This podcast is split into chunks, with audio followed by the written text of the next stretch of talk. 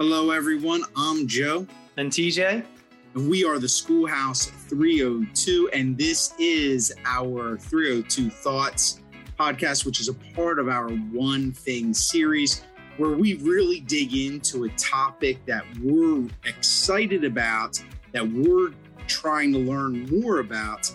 Um, and that that this month is you know dealing with crisis and how do we approach those things and TJ, something that's resonated with me as we've dug into this work and we've taken, you know, the approach with very technical, research based material in digging into this. And then also, though, we didn't want to neglect um, some of what, you know, a, a common term people use now, like street data, like what's out there, just what we're hearing.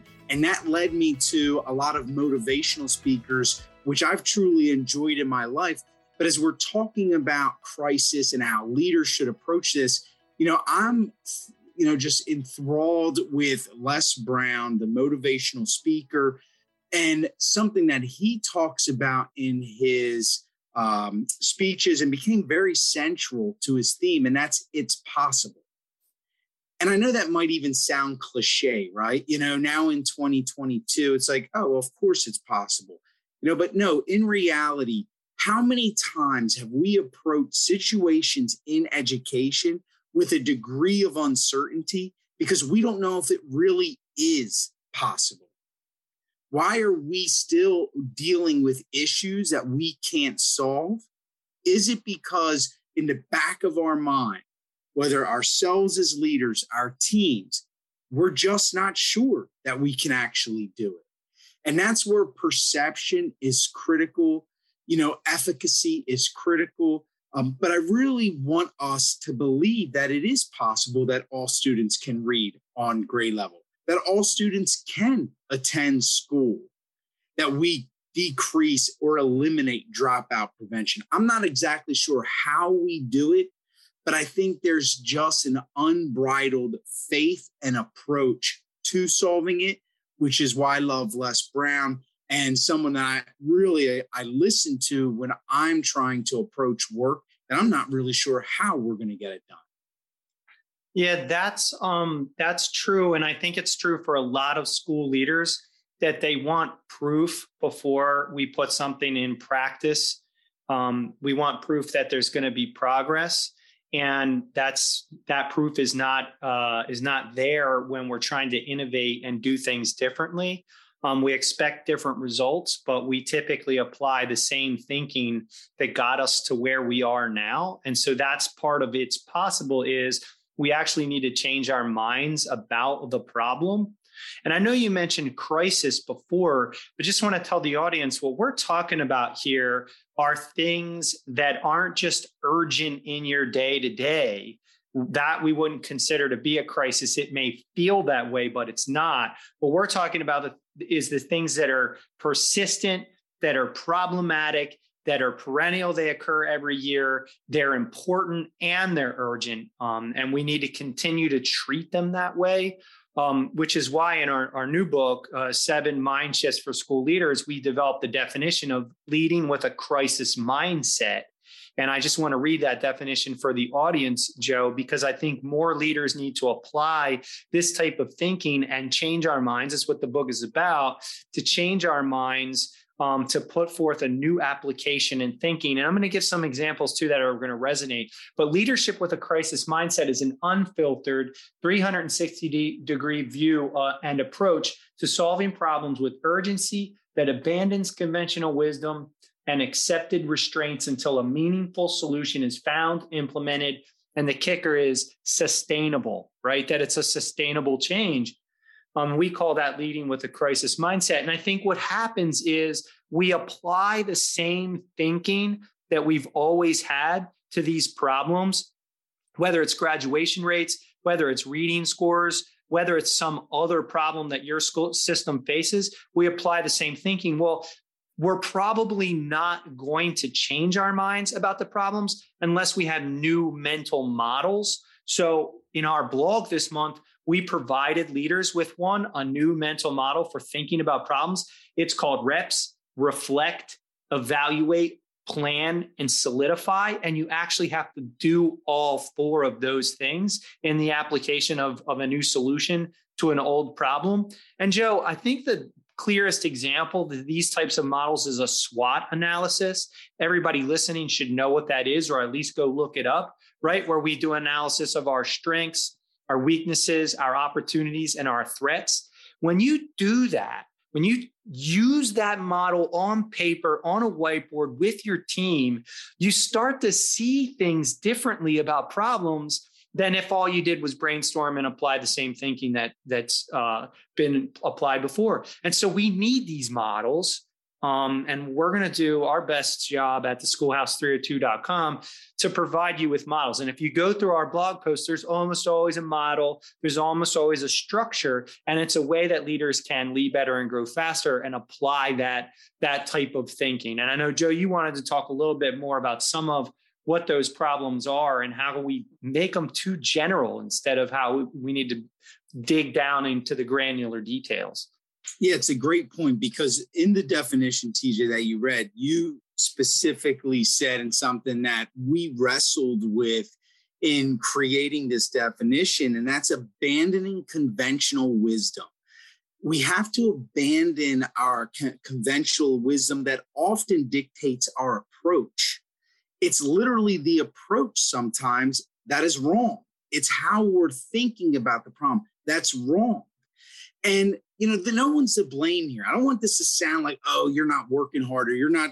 Listen, I, I'm dealing with things all the time that I wish we could solve faster and you know move on from. You know what happens in in our organizations and in systems itself is that you know the system absorbs problems and can sustain them. It's actually remarkable in some ways that it just becomes a part of every day. And not only does it become part of every day, but we learn to live with that. And that's where we want to step back. And I think making them more real, more tangible is critical. You know, earlier this month, we shared books uh, by John Maxwell. One thing we love about Maxwell is the story. So, if you're going to start solving a problem like graduation rates, right? Say you're at a good graduation rate of like, say, 93%. Can you decrease that 7%? But put that percentage, put that name on a sheet of paper, a note card, set it in front of the center of the table, and say, that is what we got to fix right there. That's unacceptable it's a weird thing. You know, I haven't read this in some psychology book, um, but it started working for me and my team. We just write it out. It's right there. That's the issue. So it's less abstract.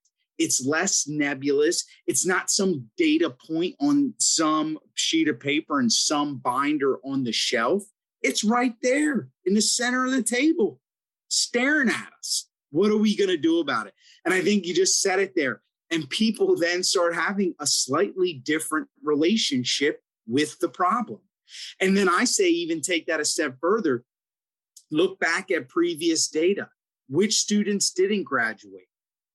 Oh, did we have a relationship with that student? You know, what year did they drop out? Was it ninth grade year? was it 11th grade year? Was ninth grade year, how could we have forged a relationship sooner? What could we have done? You know? And I'm not saying that there's always a solution, right? I'm not unrealistic that, you know, students aren't going to make decisions and there might be alternative ways that they get their education down the road. The, the reality though is how well do we dig into the problem to solve it and are are we fully accepting the issues that are on our doorstep TJ, that's what I'm thinking. That's what I want to get after. And I think the more real you can make it, the better chance you have at solving it. And I think you bring up a great point about the 93%. A lot of times we'll look at a, a number like that and think that it's good or good enough, and it can be much better. And that 7% it is possible, which is where you started. It is possible to decrease that seven to six, five, four, getting down to a point where maybe we're graduating 100% of our students. And that's what's important. That's what matters. And that is the crisis that 7% of our students aren't walking across that stage. Now, I will say something to the audience here, Joe. I've known you well enough and long enough that you probably did read that in a psychology book somewhere and you just have forgotten the name of that book and that author. But that's okay. When we find out where it came from, we'll give credit to that person too. And that's why I don't claim it as an original idea anymore, TJ. I'm not even sure they exist in my mind um, you know, at this point in my career, which I, I will say though speaks to the power of digging into work and trying to be curious. Um, but yeah, no doubt, I probably did read it somewhere. It's not an original Joe. That's that's for sure. There you have it, folks. 302 thoughts, our thoughts on turning opportunity into crisis and changing your mind as a leader, digging into problems digging into perennial problems that are actually crises in our schools and need to be treated as such. Again, you can check out that new book, Seven Mind Shifts for School Leaders. It's on pre order. Um, you can find us at the schoolhouse302.com where you'll get blog posts, podcasts, books to read, our recommendations for leaders who want to lead better and grow faster. And one more thing before you take off, we have a new course. It's on the site and it is our candid and compassionate feedback course. People love it and it will help you give better feedback right away. Go to the site, theschoolhouse302.com, and get the course. All right, folks, see you next time. And now a word from our sponsors. Hey, Joe, you know what leaders need these days? What's that, TJ? Sleep a good night's rest, self care. We've heard it over and over and over again from our guests on the podcast that you can't pour from an empty cup. Leaders need sleep. One of the number one ways you can replenish yourself and lead better is a good night's sleep. I hear you, but you know what? I'm so tired. I don't even like thinking about, you know, getting a good night's sleep. But, you know, do tell, how do we go about getting better sleep? Well, I think that's part of your problem is you need a better bed. It always starts with the bed. That's why we recommend Ghost Bed, our sponsor, with 30,000 plus five star reviews. Their patented sleep and cooling technology gets you to sleep faster and longer than any other bed. That's right. And their handcrafted mattresses come with a hundred and one night at home sleep trial and a two times the industry standard warranty. They're absolutely certain that their beds will work for you. And with free shipping within 24 hours of your purchase, it's fantastic uh, support from the company. And guess what? Just for being a listener at the Schoolhouse 302, you get 30% off with the use of our code SH302 at checkout. You go to ghostbed.com. You get some sleep so that you can lead better and grow faster. You use SH302 at checkout. Absolutely. And last thing, even if you don't need a bed, you're thinking, wow, I would love to try out Ghost Bed, but I just bought a bed. Refer someone else for a bed at ghostbed.com. You'll get a hundred bucks for helping someone else get a good night's rest. Wow, that's 30% off with SH302 code at ghostbed.com. A hundred bucks for your referral if you get somebody else a good night's sleep. Better sleep for you, better leadership. Ghostbed.com. You can't beat it. Ghostbed.com.